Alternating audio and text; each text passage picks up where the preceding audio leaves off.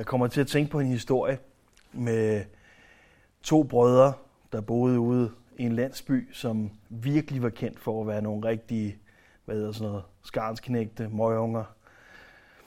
Øhm, og de var ved at nå den alder, hvor det ikke var så charmerende, hvor man siger, bliver de her overhovedet i orden, eller bliver det sådan nogle forbrydere hele deres liv? Så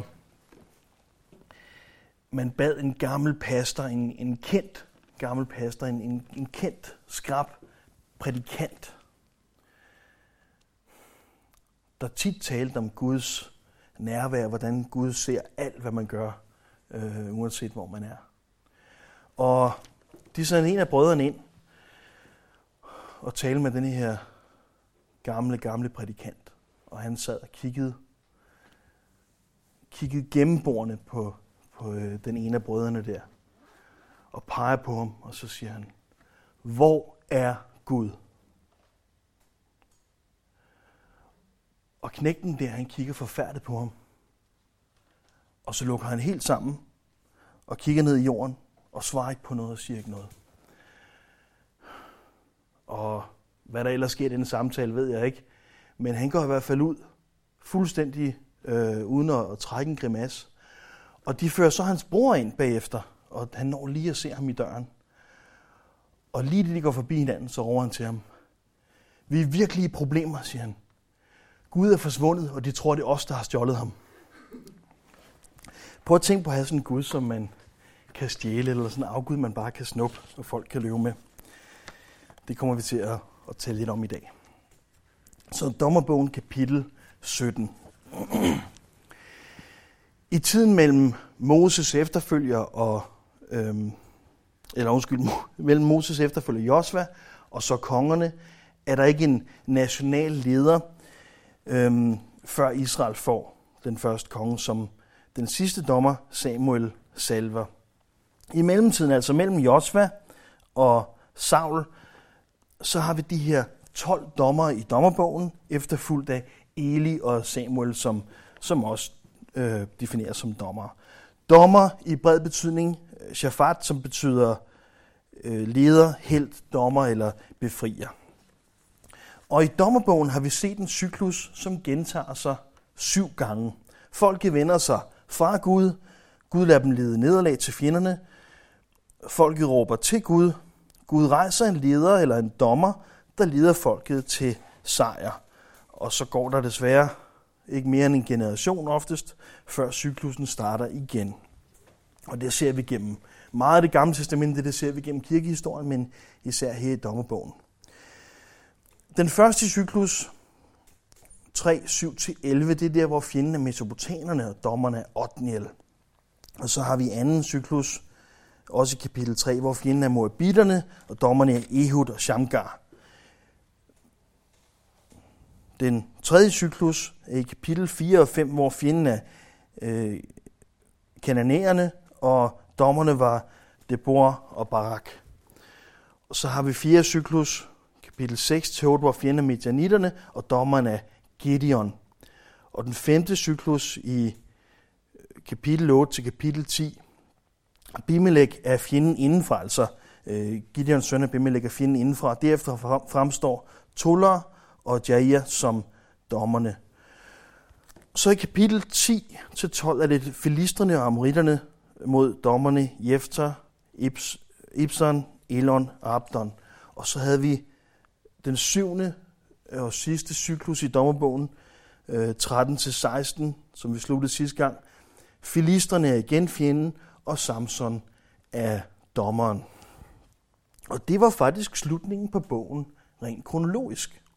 Det er slutningen på kronologien i dommerbogen. Efter Samsons død, der hvor det virkelig gik i hårdknud mellem ham og filisterne i kapitel 16, der fortsætter historien i 1. Samuels bog. Øhm, og resten af det, vi læser i dommerbogen her, foregår sideløbende med det, vi allerede har læst. Og sådan er der meget af det gamle testamente, der er. Altså vi får en historie, og så får vi lige en parallel historie samtidig, eller et andet syn på den samme historie, vi lige har læst. Så øhm, det, vi læser nu, foregår altså øhm, øh, parallelt eller sideløbende med det, vi allerede har læst. under eller mellem de forskellige dommer. Men det i mente, at det her der så altså foregår øh, på nogle af dommernes øh, tid, så lad os læse fra kapitel 17, vers 1. I Efraims bjergland boede en mand, der hed Mika. Han sagde til sin mor, de 1100 sikkel sølv, som blev taget fra dig, dem har jeg. Det er mig, der har taget dem. Nu skal du få dem tilbage. Du udtalte en forbandelse, som jeg selv hørte. Der sagde hans mor, Herren vil sige dig, min søn. Han gav sin mor de 1100 sikkel sølv tilbage, og hun sagde, disse penge helliger jeg hermed, Herren, og jeg overdrager min søn dem til at få lavet et udskåret og et støbt gudbillede. Han gav sin mor pengene tilbage, og hun tog 200 sikkel sølv og gav dem til en guldsmed, som lavede et udskåret og støbt gudbillede. Det kom til at stå i Mikas hus. Denne Mika havde et gudshus. Han lavede en efod og en husgud, og han indsatte en af sine sønner til præst hos sig. Så Mika han afleverer altså de her 1100 sikkel sølv, til sin, som vi må gå ud fra, han har snuppet fra sin mor, øhm, og han giver dem tilbage, og hun helliger dem så til Herren med to gudbilleder. Og det er ikke bare Herren, eller Gud som i Elohim. Det her, det er Jave. Hun siger, dem helliger jeg. Jave. De kender altså Herrens navn og bruger det, men dyrker ham ved at overtræde det andet bud, som han har givet, altså øh, øh, om at lave et gudbillede. Det er lovbrud, det er falsk tilbedelse, og så kan de heller ikke tælle. Det var vist øh, 1100 sikkel sølvmoster, ikke, øh, ikke de 200 der. Hvorfor bruger de tid og penge på at tilbe Herren på en måde, han ikke vil tilbes? Jeg tror, en del af svaret i hvert fald ligger i vers 6. På den tid var der ingen konge i Israel. En hver gjorde, hvad han fandt for godt. Og det er et vers, som vi ser et par gange her i de næste kapitler. På den tid var der ingen konge i Israel. En hver gjorde, hvad han fandt for godt. Og jeg tror, det forklarer det, der sker i de her par kapitler. Det er selvfølgelig sandt rent fysisk. Dommertiden er jo netop tid mellem Josve og kongerne. Det er ikke nogen overraskelse, at på den tid var der ikke nogen konge, men det er også sandt åndeligt og moralsk, som vi kommer til at læse. De kender Herren af navn, men de har ham ikke som herre i deres liv. De har ikke Gud som konge. De har ikke nogen konge. De gør, hvad de finder for godt, hvad de selv synes er godt i den situation, de står i, hvad der er godt for dem selv. Vers 7. I Bethlehem i Juda var der en ung mand af Judas slægt. Han var levit og havde slået sig ned der. Denne mand forlod byen Bethlehem i Juda for at slå sig ned, hvor han kunne komme til det. På sin vandring kom han til Mikas hus i Efraims bjergland. Mika spurgte ham, hvor han kom fra, og han svarede, Jeg er en levit fra Bethlehem i Juda. Jeg er på vandring for at slå mig ned, der hvor jeg kan komme til det. Mika sagde til ham, Bliv hos mig og vær fader og præst hos mig. Jeg vil give dig 10 sikkel sølv om året og holde dig med klæder og kost. Levitten tog imod tilbud og blev boende hos manden, der behandlede den unge mand som en søn. Mika indsatte Levitten som sin præst, og den unge mand blev boende i Mikas hus. Og Mika sagde, nu ved jeg, at Herren vil vise mig godhed, for jeg har fået en levit til præst. Det er formentlig ikke rigtigt, at han er Judas slægt, og det er heller ikke alle oversættelser, at det står på den måde, eller Judas stamme. Men nok snarere det område, eller det lod, rent regelmæssigt, som Judas slægt er blevet tildelt. Og øh, jeg mener også, det det, der står i vers 9. Øh, jeg er en levit fra Bethlehem i Juda. Bare for at understrege det. Han er ikke både levit og, øh, og, og hvad hedder det? Øh, øh, så bliver den tricky. Men i hvert fald, han er ikke både levit og Judas stamme. Øhm, så, så han er absolut levit. Øh, levitterne, eller Levis stamme, var den stamme, der ikke fik tildelt land, men fik præstetjenesten i tabernaklet. 4 Mosebog 18, 20-24. I behøver ikke slå op, men jeg læser i hvert fald derfra. 4 Mosebog kapitel 18, 20. Herren sagde til Aaron, du får ingen aflod i deres land, og du får ikke del blandt dem. Jeg er din lod og del blandt israelitterne. Levitterne giver alt tiende i Israel som aflod, til gengæld for det arbejde, de udfører i åbenbaringsteltet, så israelitterne ikke mere skal komme åbenbaringsteltet nær og pådrage sig skyld og dø. Levitterne skal udføre arbejdet i åbenbaringsteltet, og de skal have ansvaret for det. Det skal være en eviggyldig ordning for jer, slægt efter slægt. Blandt israelitterne skal de ikke have aflod, for den tiende israelitterne yder herren som afgift, giver levitterne som aflod. Derfor har jeg sagt til dem, at de ikke skal have aflod blandt israelitterne. Så, øh, så meget for det. Levitten, som bliver navngivet i kapitel 18, er, så vidt jeg forstår, øh, øh, Jonathan, Geshoms søn, altså Moses sønnesøn, og derfor ret meget levit. Øhm, han har altså valgt ikke at gøre præstetjenester for Herren i Shiloh, der hvor arken og tabernaklet stod på det tidspunkt, men i stedet rejse ud for at se, om han kan finde et bedre tilbud. Og det kan han. Han kan sælge sine tjenester for 10 cykel sølv om året til Mika og Mikas parallelle tilbedelsessystem. Så han siger, hvor, hvor får jeg mest ud af det? Ikke øh, hvad er befalingen og hvad er mit kald, men, men kan jeg gøre det her bedre? Kan jeg, kan jeg lege mig ud til, til en bedre betalende? Og Mika ved simpelthen, at Herren vil vise om godhed, for nu har han fået en levit til præst. Så det her parallelle system, med, som der altså, egentlig bare er en, en efterligning eller parodi i det her gudhus med de her afguder, han har, som, øh, hvor han kan tilbe Herren på en anden måde, end han har foreskrevet, der har han altså fået en rigtig ting nu. Han har fået en rigtig levit som præst, og ikke bare sine sønner. Og så tænker jeg, nu ved jeg, at Herren viser mig godhed. Jeg kan ikke tro andet, end at Mika og især hans levit ved, at de handler imod Herrens lov på den måde, de dyrker ham. Det kan ikke være rigtigt, levitten i hvert fald ikke er klar over det. Så hvorfor så overhovedet dyrke øh, Herren, hvis man gør det på en falsk måde? Og motivet, eller øh, målet for begge, altså både for øhm, øh, øh, Mika og for øh, Levitten, som jeg stærkt ud fra Jonathan, målet for dem er, at de begge to vil opnå noget. Levittens motivation er selvfølgelig 10 sikkel sølv og en klædedragt om året, og altså, ja, kost og logi. Mikas mål er, at Herren vil vise ham godhed, altså succes.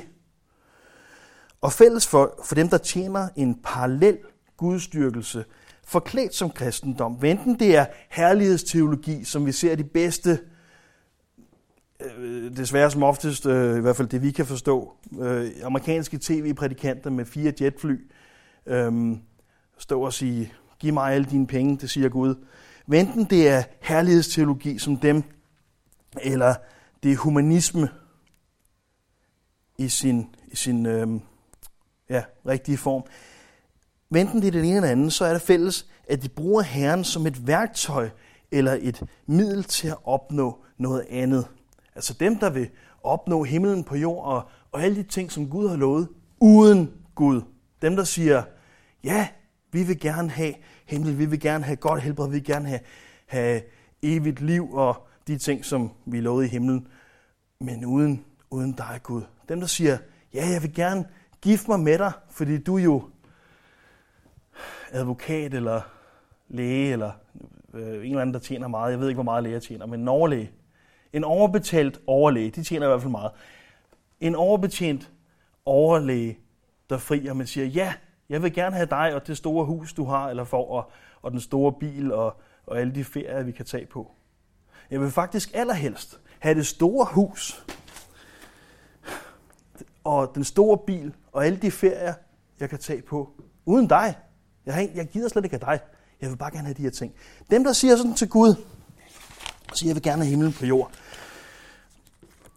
Og dem, som, som bare vil have materiel øhm, øh, rigdom som herlighedsteologer.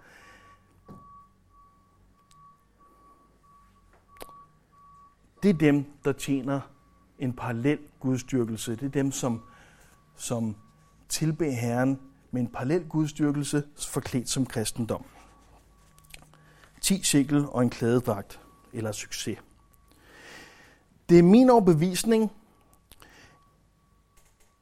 at vi må tage en beslutning så tidligt som muligt, i vores kristne liv i hvert fald, om Gud er målet, eller om Gud er midlet til målet. Er det Gud og det, han lover mig, jeg vil opnå, eller er det nogle andre ting, jeg vil opnå via Gud? Den ene vej, det er der, hvor vi søger at gøre Guds vilje frem for vores egen. Ikke at vi ikke kan tænke på belønning. Bibelen taler meget om belønning, men efter Guds vilje, det som han vil give os og til hans ære. Og den anden vej, det er der, hvor vi opnår vores egen vilje, og vi prøver at alliere os med Gud så langt det, det tjener os. Vi prøver at bruge Gud til det som et redskab. Vælg tidligt, så du kan lægge så meget som muligt af dit liv det rigtige sted og i de rigtige hænder. Kapitel 18. På den tid var der ingen konge i Israel. På den tid søgte Dalinerne stamme sig en aflod, hvor de kunne bo, for hidtil var der ikke tilfaldet dem noget land som aflod blandt Israels stammer. Derfor udvalgte Danitterne af deres slægt fem tabre mænd, Forsvare og Estanol, og sendte dem afsted for at udspynde af landet og skaffe sig oplysninger om det. De sagde til dem, gå ud og skaff oplysninger om landet. Mændene kom til Mikas hus i Efraims bjergland og overnattede der. Så på den tid var der ingen konge i Israel, og derfor sker alt det, vi læser. Der står, der var ikke tilfældet dem land. Der var, ikke blevet, der var faktisk blevet tildelt dem land øhm, af Gud, altså øh, øh, daniterne, den stamme, ligesom de andre stammer. Det blev det i Josva 1940, der blev det tildelt deres land, deres område. Og de erobrer også i hvert fald dele af deres lod, øh, men bliver presset ud igen af amoritterne i dommerbogen 1.34. Og nu søger de altså andre græsgange. Vers 3. Dengang de var i nærheden af Mikas hus, havde de genkendt den unge Levits stemme. De tog der ind og sagde til ham, Hvem har bragt dig hertil? Hvad laver du her? Hvorfor er du her? Så fortalte han dem, at sådan og sådan havde Mika gjort mod ham, og at han havde ansat ham som sin præst. De sagde til ham, spørg Gud, så vi kan vide, om vores ærne vil lykkes. Præsten sagde til dem, gå med fred, Herren er med jer i jeres ærne. Og det er gerne det, en, en, en hyret præst eller en, en legesoldat siger, ja, øh, Gud øh, velsigner dig i, i øh, at gøre din vilje. Så gå med fred. De genkendte hans stemme. Hvor kendte de ham fra? Hvorfor lige hans stemme? Hvorfor blev hans stemme de genkendt? Der er et par muligheder. Levitten havde jo boet i Bethlehem i Judas område først. Og på den tid var der gode forbindelser mellem Juda og Dan. Altså Judas stamme og Dan stamme. Øh, og hvis de har mødt ham der, så tænker jeg, at Moses barnebarn, det er nok en, man husker, ham han mødte sig, nå hej, du er Moses barnebarn, og du er Levi, der bor her. Så muligvis har de ja, kendt ham og kunne genkende hans stemme, øh, stå og tale eller gøre præstetjeneste, og så tænke, hey, det lyder som ham, Jonathan. Men øhm, der er også den mulighed, som der er i nogen, eller som, som kulturen er i nogle øh, mellemøstlige lande, at man kender noget, man synes godt om. Jeg hørte om en muslimsk mand, der tog sin danske kæreste i Danmark med hjem til sin mor, og så siger han, åh ja, hvor er det godt at se dig. Jeg kender dig jo allerede. Og så var hun allerede forvirret der. Og så var der masser af andre kulturelle ting med, kom endelig igen og lad os lagte dig og sådan nogle ting, man lige skal vende sig til. Men jeg kender dig allerede, betyder en, man synes godt om i nogle lande. Øhm, og så er der den, som jeg, jeg mener er den fremherskende, hvad hedder, herskende teori, at hans stemme også kan referere til hans dialekt eller ligefrem betyder hans øh, dialekt. På den tid var der stærke dialekter stammerne imellem. Og måske især Efraim. Og det ved vi, for da vi var i dommerbogen 12, hørte vi, hvordan det gik øh, i hårdknud mellem Efraimitterne og Gileaditterne 12. Prøv at slå op i dommerbogen 12.5. står, Gileaditterne afskar, undskyld, øh, ja, men dommerne 12, 5 og 6 læser vi fra. Gileaditterne afskar Efraimitterne fra Jordans vadesteder. Og hver gang en af flygtningene fra Efraim sagde, lad mig komme over, spurgte Gileads mænd ham, er du Efraimit? Svarede han nej, sagde de til ham, sig Shibboleth. Hvis han så sagde Sibule, fordi han ikke kunne udtale ordet rigtigt, greb de ham og huggede hovedet af ham ved Jordans vadesteder. Ved den lejlighed faldt der 42.000 Efraimitter. 42.000 ved en sprogtest. Sig rød grød med fløde, eller I kommer til at bløde, sagde de. Og det gjorde de. De, var, de blev slagtet ned. Det var fordi, de havde... Ja, øh, det gennemgik vi alt sammen i kapitel 12. Vers 7. Så gik de fem mænd videre og kom til Laish, som lå i tryghed. De så, at folk der levede roligt og trygt, ligesom sidonitterne. Der var ikke mangel på nogen verdens ting. De var endda rige. De boede langt fra sidonitterne og havde intet med armerne at gøre. Folket i Lajis er formentlig en koloni af sidionitterne, og det er derfor, det står sådan her. Men de har ikke noget med dem at gøre, så man skal altså ikke være bange for sidionitterne, som, som ellers var, var nogen, man lige skulle undgå. Øhm, sidionitterne var ligesom armererne, nogle af de fjender, som Israel kæmper mod igen og igen. Så de her gutter fra den stamme, de siger, okay, de her de lever trygt og godt. De har ikke forskanset sig, de gør ikke nogen tanker om, hvis nogen angriber dem. De er formentlig sidonitter, men de har ikke noget med, med sidonitter rigtigt at gøre, så vi kan godt angribe dem uden at, at få øh, nogen på nakken. Vers 8. Da de kom tilbage til deres brødre i Soar og Estanol, spurgte deres brødre dem, hvordan gik det? De svarede, kom, lad os drage imod dem, for vi har set, hvor godt landet er. Hvad venter I på? Skynd jer nu ud og erobre landet. Når I kommer derhen, kommer I til et folk, der lever trygt, og landet er vidstrakt. Gud har givet det i jeres hånd. Det er et sted, hvor der ikke, engang, øh, hvor der ikke er mangel på nogen verdens ting. Så brød 600 bevæbnede mænd af den indledende slægt op for Soar og Estanol. De drog op og slog lejr i øh, Kirat Yarim i Juda.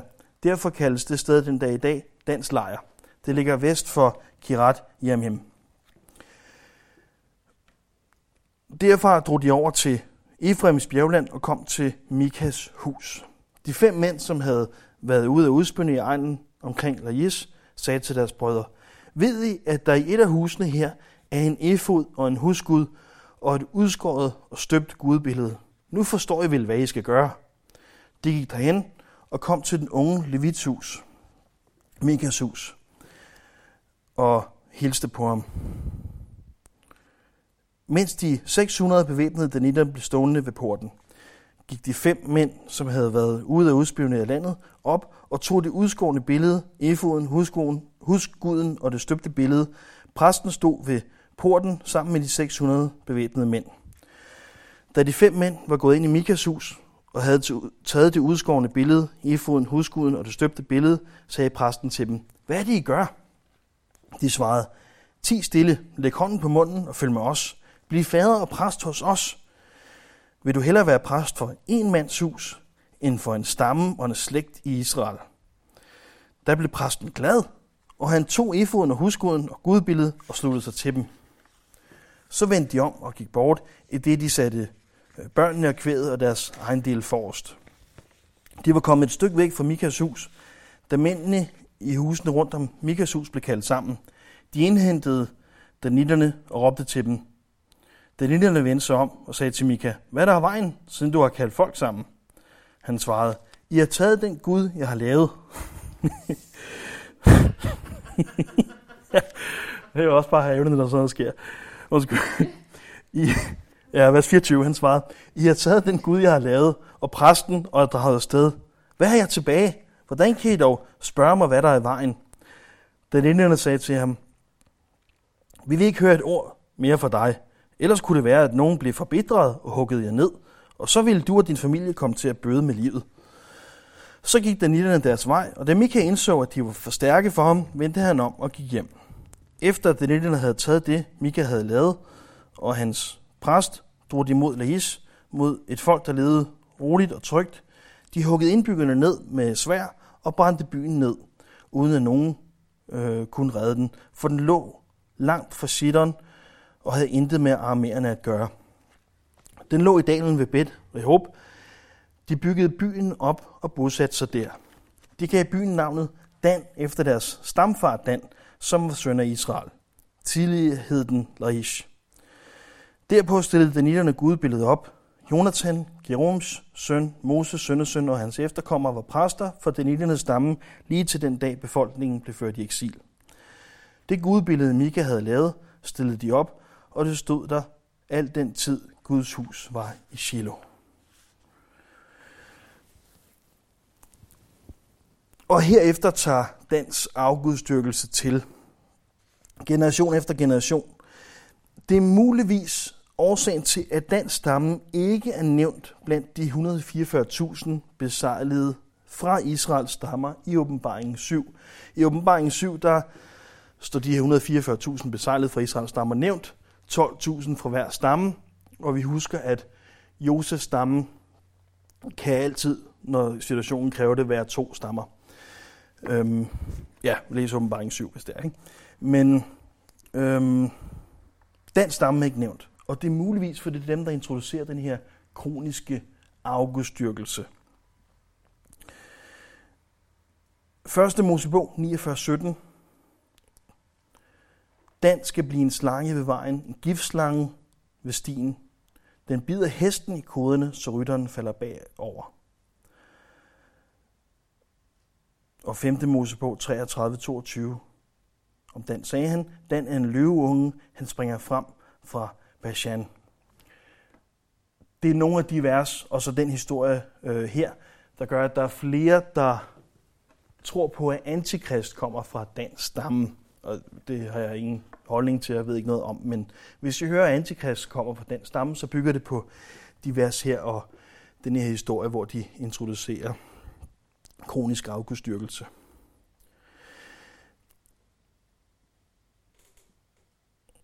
Ja, jeg kommer bare til at tænke på det der med, at, at I har taget den Gud, jeg har lavet. Altså ligesom de der møgunger der, hvor man tænker, tænker have en, en Gud, man, man kan stjæle.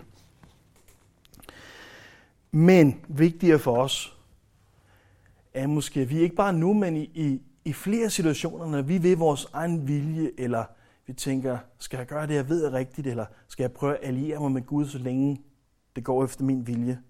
Og gøre op med os selv igen og igen. En gang for alle, men også i de situationer, de fristelser, der kommer. At du er en legesoldat, eller at du er en af tordenskjolds soldater. At du er en af dem, som, som Gud kan sige, gør det, og så gør du det, selvom at det ikke er efter din egen vilje? Eller er du øhm, ligesom Levitten her, der siger, nå ja, okay, men så går jeg bare, øh, så går jeg bare med jer, for her der kan, kan jeg tjene mere. Er du en legesoldat, eller er du en af tordenskjoldsoldater? Er Gud målet eller midlet til målet i dit liv? Jesus, tak for dit ord til os. Vi beder dig, at, at dit ord må blive husket, at det som, det, som vi går frem med, det, som popper op, og det, som vi tænker videre over, må være dit ord her.